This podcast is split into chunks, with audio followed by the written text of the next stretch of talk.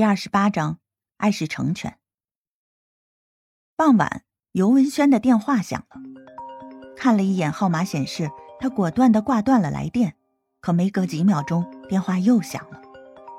正坐在沙发上听唱片的江盼月好奇的问：“文轩，你干嘛不接电话？”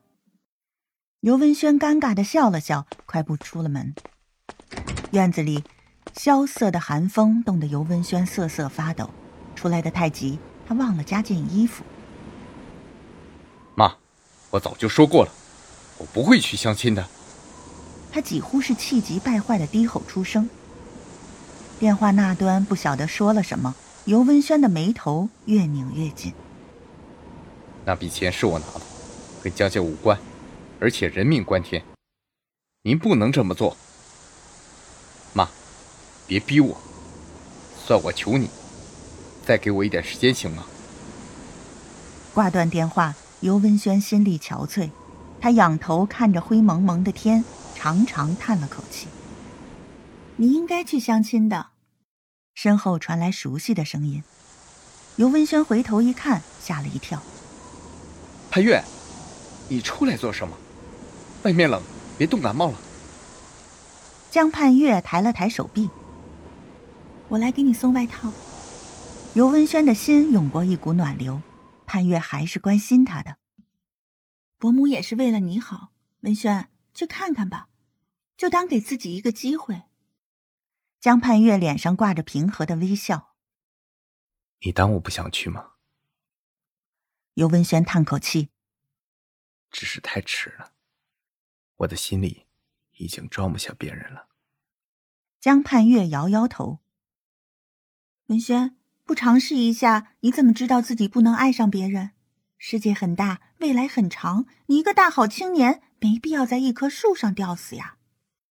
尤文轩情绪转为低落。看来，你又拒绝我一次，不过没关系，我早就习惯了，也不差多这一次。江盼月被逗笑了，这种事还能习惯呀？隔着落地窗，魏子昂看着院中正在谈话的二人，心里说不出是什么滋味。由于角度问题，他只能看到尤文轩的后脑，可从江盼月笑盈盈的模样来看，两人似乎谈得很开心。魏子昂多希望江盼月也能这样对着自己笑一笑啊！想到自己之前的所作所为，他知道自己甚至没有嫉妒的资格。只要盼月开心。哪怕他最终选择尤文轩，他也无话可说。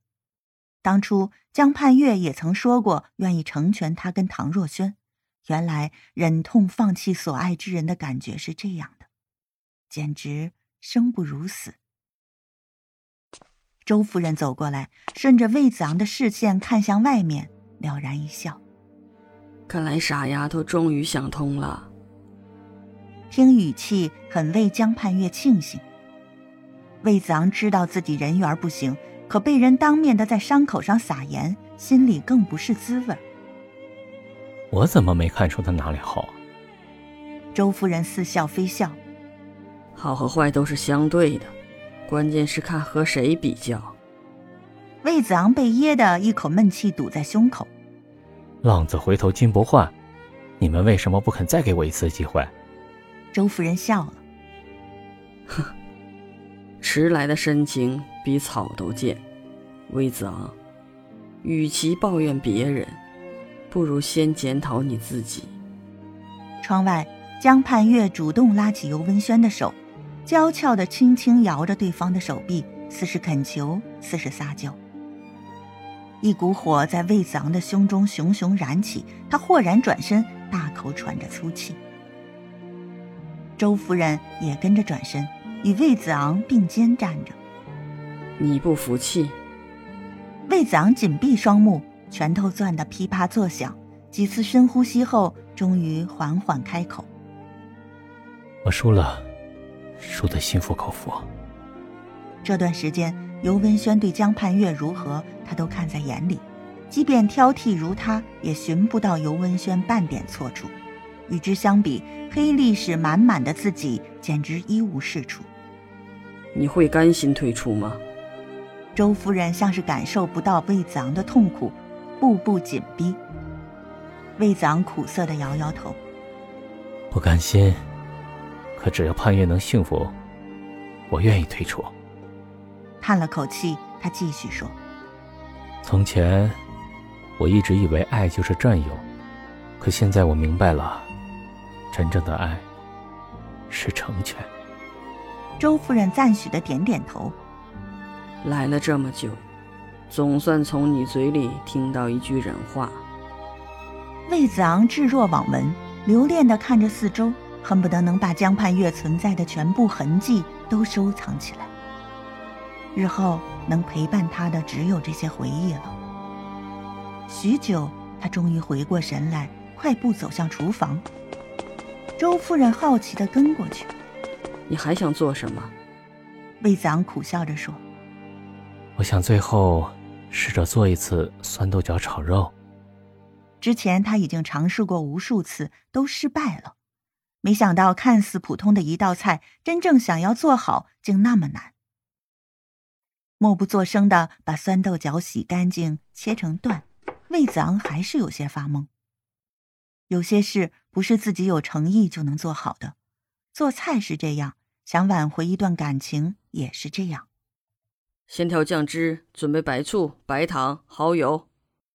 周夫人飞快的说着，见魏子昂还站在原地发愣，不满的皱了皱眉。